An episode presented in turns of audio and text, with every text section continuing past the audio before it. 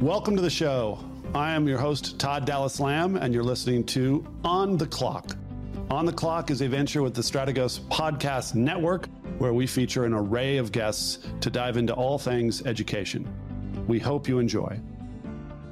Welcome back to the show. My name is Todd Dallas Lamb. I am your host, and with me today is Sean Precious, Executive Director of the Chicago Public Schools Charter Schools.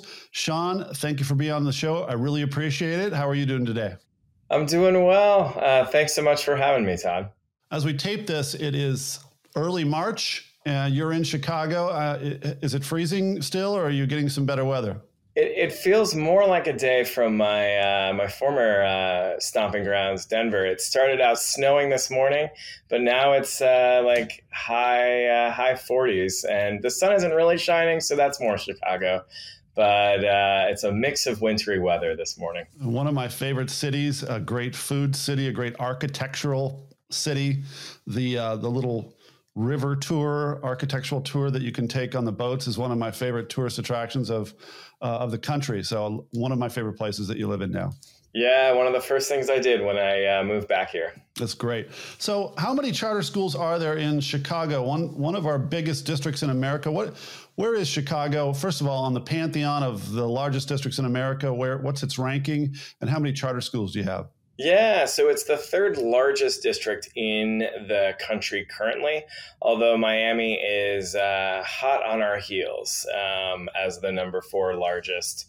Um, and then we'll get into this a little bit as we talk about some of the misperceptions about charter schools, but uh, it depends on how you define and, and what you think of as a charter school. Um, but we currently have 133 charter contract or option schools. Charter schools um, are sort of a blend of, I'm sorry, contract schools are a blend of uh, charter schools that have some autonomy but have to abide by more district policy and regulation.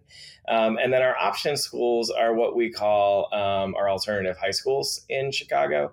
We have about 40 of those. Um, and our team supports a portfolio of 133 schools total. What kind of option schools are there? I, I know a good bit about the contract school. I, I, I have some experience with those, and, and typically those are where a, a district has a shortcoming, say a special education shortcoming, and they'll contract with a for-profit uh, company, maybe might even be a nonprofit company that can run a school for them. That's the contract, which is a little different than a charter, which has to be applied for typically. What, what, what how do the options work? That's the distinction. And then the options are really a blend of charter and contract. So we have some external vendors that uh, push out programming and support with programming for students. And then we have some charter networks that are a part of the Alternative Schools Network. Um, which is a, a national consortium. Um, and so that's part of the complexity is you've got a variety of different school types um, all trying to serve um, some of our most vulnerable student populations. What's your background, real quick? How did you uh, how did you land this job? What were you doing before and before that? Yeah, no, it's a great question, um, and one that I ask myself every day. How did I uh, how did I get here? Um, so I have you know that sort of, sort of traditional linear path. Um, I started out as a classroom teacher, uh, taught middle school math and science. Um, spent some time doing some uh, coaching and supporting of new teachers, as well as contributing to the recruitment. Uh, I actually worked on the national staff for Teach for America for four years. Um, after that, I became a principal. Uh, in Washington, D.C., and most recently, before becoming to Chicago, uh, I was a regional superintendent. So the titles are always a little bit different uh, in every district, but this is that principal manager role. Um, and I supported a subset of schools in Denver. Um, all of that uh, led me to different types of professional development opportunities uh, behind the scenes connected me to a lot of different networks uh, and organizations that support district and charter schools. And I've always been somebody that's really governance agnostic. Um, we'll, we'll get into this, right, as we talk about different types of programming uh, that schools that I've worked with are currently providing. But I'm really just about uh, great schools for all kids. Um, charter district, it does not matter. Uh, but I did get a call about a year ago from a recruiter, uh, someone that I used to work with in Denver, that uh, talked to me a little bit about this opportunity. And I was really inspired uh, by the work that the Chicago Public Schools has been doing. Um, nationally, they've got one of the highest graduation rates um, for urban city centers and uh, really wanted to magnify the impact that I was having in my current role and work with more kids, more schools, um, and create more opportunity. You mentioned your role with Teach for America. I, I, I've worked with so many companies that are founded by Teach for America teachers who were so inspired by what they were able to do in that effort. Our our state senator, uh, our state senate president in Maryland is a Teach for America alumnus. Worked in Baltimore City Schools, and and sort of weaved that into a greater leadership role. He looks like he's 22, but um, he's like 37. He's most, one of the most powerful people in the state. Tell our listeners a little bit about Teach for America and what what, what makes it kind of a special uh, enterprise. Yeah, I, and I think I definitely recognize that um, Teach for America is, uh, you know, it means different things in different contexts, right? Um, for me, I, I first learned about this organization when I was an undergraduate student at University of Illinois. And uh, I was so excited about the possibility of um, working and impacting in an area that looked very different from one that I came from. Um, an opportunity to make a real difference and to have an impact on kids that didn't have the kinds of opportunities that that I had and, and currently have today. Um, and so I threw my hat in the ring. I applied uh, and went through their process. Um, spent some time in California as a classroom teacher, and I think you know it's interesting that we're talking about Teach for America, and then we're going to sort of later in the conversation talk a little bit about charter schools. I think because I think the two things are related in that I think lots of folks, you hear Teach for America and you think a certain thing, um, or you think a certain sort of archetype. And I, I, think you think the same thing about charter schools, and there's just some misconceptions that I've seen. Um, so, a couple of things. I think some people think Oh Teach for America is um, still today an organization that is sort of taking jobs away from other teachers. I haven't found that to be the case in my experiences. Um, when I was a principal, I was sort of desperate. Uh, there weren't a lot of people that were applying to work in my school. Um, I know in both Denver and Chicago, districts that I've worked in, they're supplying a necessary pipeline of talent that we actually are reliant on. Um, so I, I never sort of experienced the sort of 22 year old, you know, white male outsider, which which I was when I went to LA, sort of taking a job away from somebody else who might be a part of the community. Um, and then I also think, you know, I, I, think there's lots of folks that, you know, confuse Teach for America with other sort of teacher pipeline programs that are asking folks to spend more time in the classroom than the two year Teach for America commitment. And so oftentimes people will say, oh, TFA folks don't stay. They don't stay in their school. They just are using it as a way to go on to law school um, or or something to make their med school applications look good. And again, like that just hasn't been my experience. Um, I, I, work with a lot of folks here in Chicago, um, in Denver, and DC. There were lots of folks at all levels that had been affiliated with Teach for America and that were still connected to education.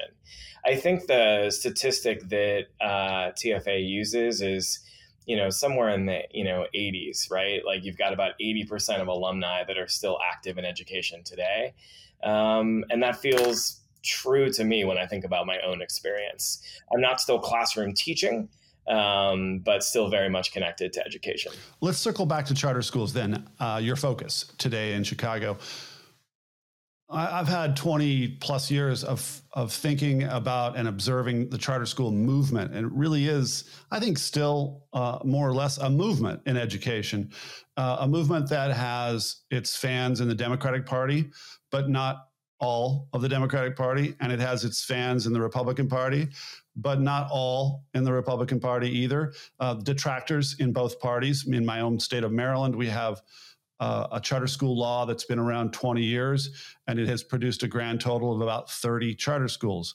Uh, quite a, a, shorter number than what you deal with on a daily basis, and that's because th- there's a purpose behind that. The, the, the the teachers union in my state of Maryland is not into creating a lot of charter schools. They produce a lot of support from legislators around our state, and therefore you you know you get what you pay for in that sense. On the other side, Republicans have been famously not so supportive of charter schools in their suburban neighborhoods, uh, but they uh, many of them also some of the same ones will tell you that it's a it's a panacea for all the ills of urban education. What is it about the riddle of charter schools that seems to continue to face some of the same challenges. And I'll give you just one. You and I talked about it before. A lot of people think charter schools are private schools. Uh, they think that they are uh, a private school uh, resource, and they're simply not. Yeah, I mean, I think, and it's funny. Your question like belies a lot of sort of political connections that like I don't really think a lot about, right? Like I don't have any sort of experience in in local or state politics. Um, like I said, I was you know I was a teacher and a principal, and I think a lot about um, how can we better support the people that are inside a schoolhouse um, to produce better outcomes for kids. Like that's sort of my lens on all of this. Um, I do think there's a lot of misconceptions about charter schools. And I think this sort of gets misconstrued on both sides of the sort of political aisle, but just in, in everyday conversations. Um, and so, what I've seen that I think is sometimes helpful for people to understand are some of the following things um, all of the charters that I've been affiliated with in all of the districts that I've worked in. So you think about Washington, D.C., you think about Denver, you think about here in Chicago. These are all public entities um, that are receiving the same sorts of funding from the state um, and the same sorts of local property tax revenue um, that neighborhood schools are receiving. Um, there's some complexity with some of that funding that I won't go into unless any of your listeners are having trouble sleeping, uh, in which case we can stick around after the fact. But by and large, the funding is relatively similar. Um, they're also public entities, meaning that um, if you're living on the, let's say, the west side of, of Chicago, and you're really interested in a school on the north side, you have the ability to go to and attend that school and work through our enrollment processes. Um, all of our charter schools, like our neighborhood district schools, are open enrollment. Um, and you can apply, and provided there's not a waiting list, um, you're able to attend those schools.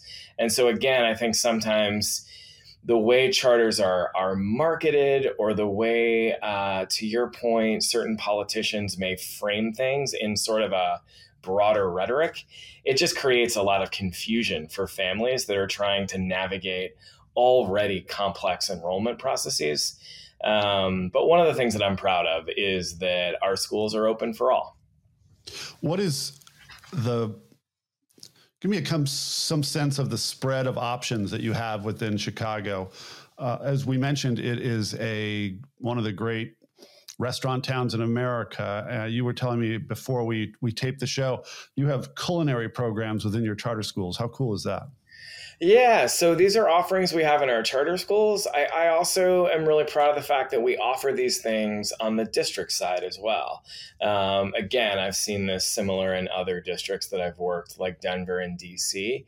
Um, but there's currently 13 schools across the city that have what we call an academic program um, sort of distinction or designation.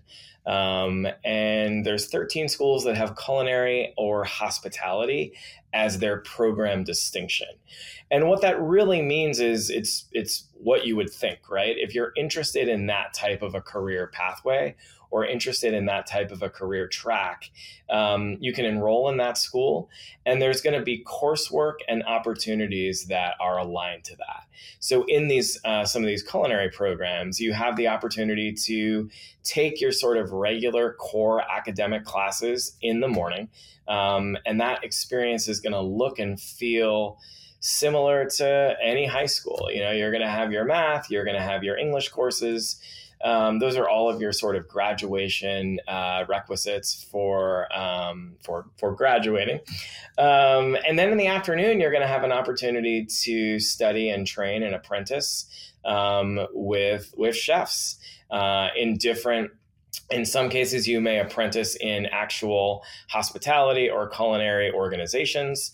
Um, you may go and work in a kitchen uh, in in an afternoon. Um, and I know on the hospitality side, we do have uh, internships and apprenticeships with uh, some of our hotel chains as well.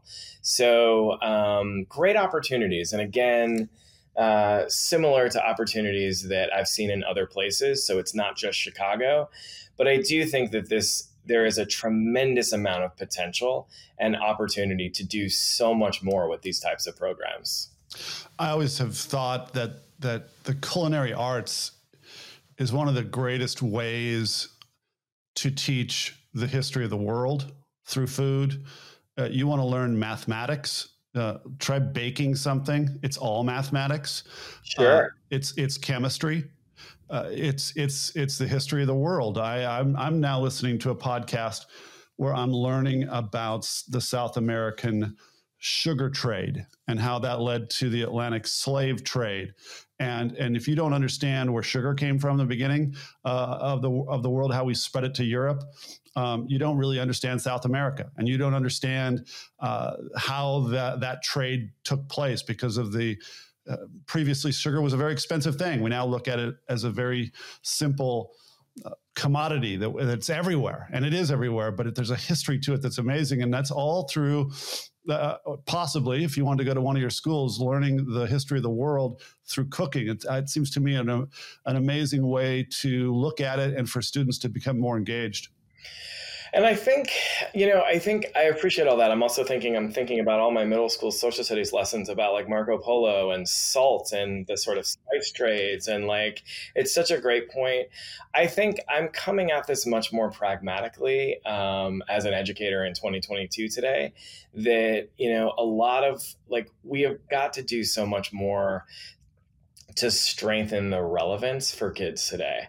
Um, and what I always say is if, if there are whatever students are passionate about doing it is the sort of role of a district or a charter organization or what have you um, to create as, me- as much access to as many of those opportunities as possible. Um, and culinary is just one of those fields, right? Like I've worked with schools that are offering programs in coding or video gaming, um, all sorts of arts and fusion models that allow students to express themselves creatively. Creatively, um, I, I, think core academic instruction is is so essential. Um, I, I could do a whole separate podcast with you about the importance of early literacy and making sure that all kids are reading on grade level by third grade. But I think as we get into middle and high school, um, and we see this so much in our charter sector here in Chicago um, it's really important to have a variety of programs that are really relevant to what kids need to know um, in 2022. Uh, and and I think our industry is a little bit behind um, the sort of job market and and what we're hearing and seeing from employers and what they really need today. Sean, you mentioned uh, previously the declining uh, student population in Chicago. Walk me through a couple of factors behind that. Yeah. So, um, you know, 10 years ago, uh, we had, I'm, I'm trying to look at my notes here. We had about 30,000 kindergarten students enrolled in CPS. That was in 2009. This past year, in 2021, um, that number fell to about 22,000. And so, as we know, right, there's going to be that ripple effect each year with less students enrolling in kindergarten.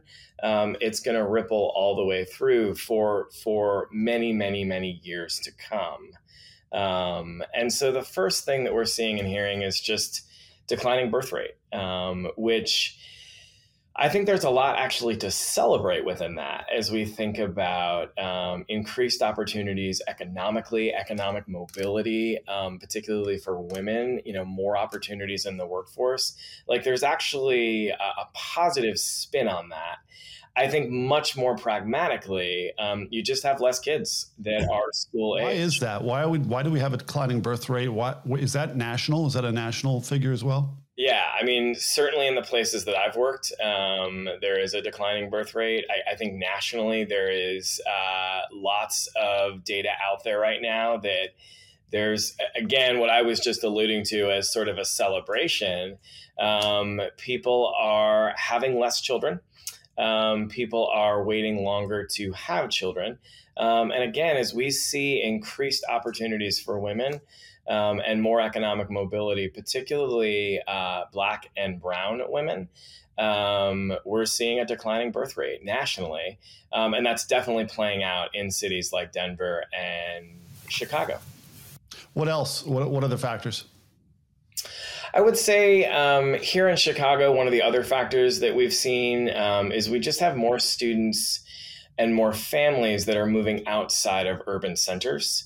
Um, and they're finding opportunities in the suburbs. They're finding opportunities in more rural communities. Um, so, Gary, Indiana is where we've had a lot of families um, post COVID.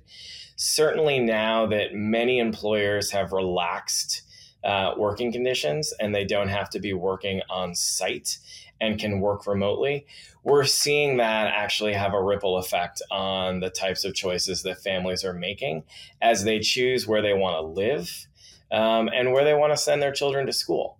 Um, so that's also a trend as well. I saw some of that in Denver uh, too. Lots of families starting to migrate to the sort of metropolitan communities that were within 30 to 45 minutes of, uh, of Denver.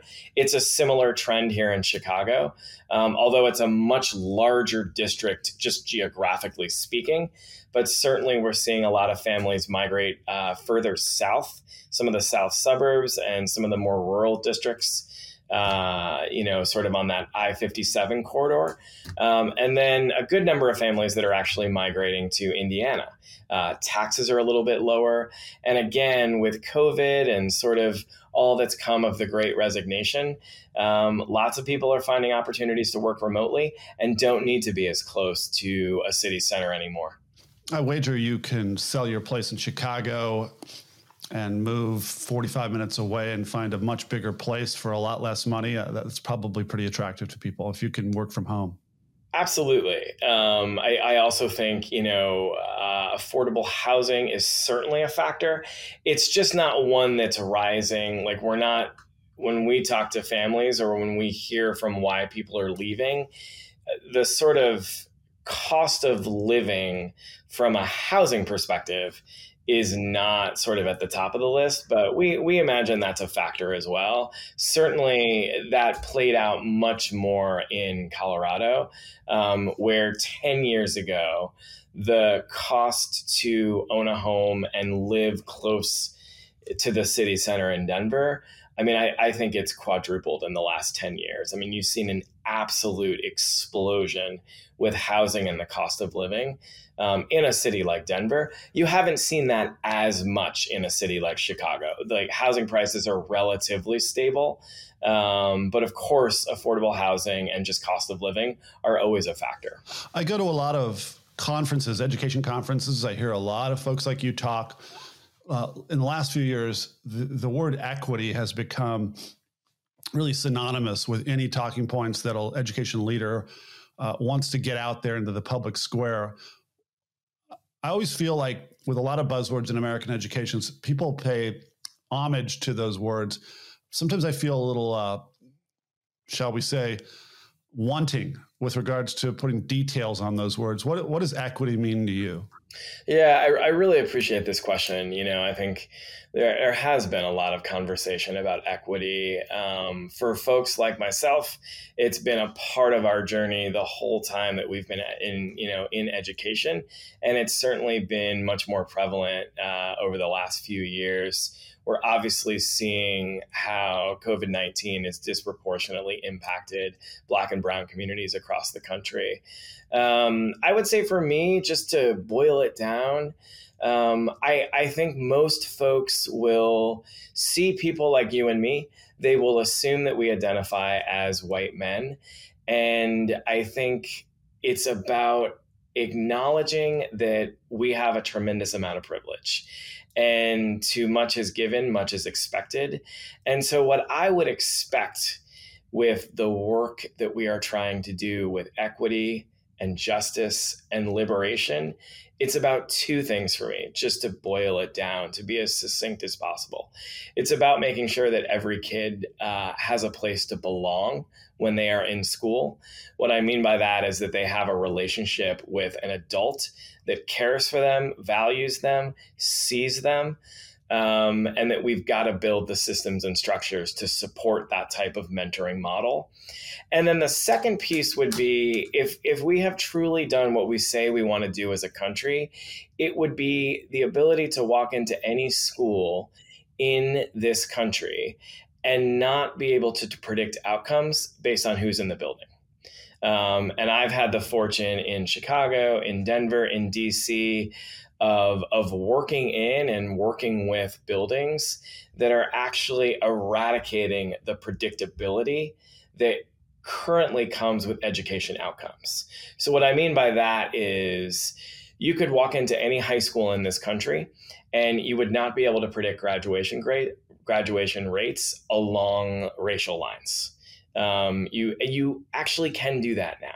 We know there are gaps um, along, among key metrics. I've already alluded to third grade reading, obviously graduation rates. Um, I'm interested in what equity means to me is eliminating that disproportionality and eliminating the predictability of outcomes. So, what an incredible goal! But man, doesn't that just blow you away with regards to the challenge. And I'll give you one example. I have a very good friend who was a superintendent at a district in uh, uh, in New Jersey, predominantly Asian. You know what his biggest problem was? His parents wanted the books like a year in advance so they could make their kids read them well before they were being told to read them by the school. Now, you compare that with the lower middle class white uh, community that I grew up in. And that's inequity right there. Uh, we didn't have any parents begging for books early where I grew up. How does a school district make up for that? I mean, isn't that the great challenge? I mean, I once heard a superintendent say, second to having two loving, thoughtful parents into the in, in, in every kid's home uh, this whatever he what the hell he said after that i don't remember. But he said you know this would be like the most important thing after that. Like how does a school district how does and frankly how does government overcome the lack of two caring parents in a home yeah, I mean, again, it's just it's a great question. Um, we'll have to do a follow up uh, on some of this. I, I, could talk. For, I could talk for hours about this. You're seeing, I'm uh, I'm a little wordy anyway as I respond to some of these questions. I would say part of the answer is that we've got to stop looking to the school district to solve all of these problems. That this has to be a collaboration um, you know, from from birth in terms of how we partner with prenatal care. We've already talked about some of the other issues that are leading families and students away from city centers. Um, and so there's a variety, like, we've just got to partner more with more folks.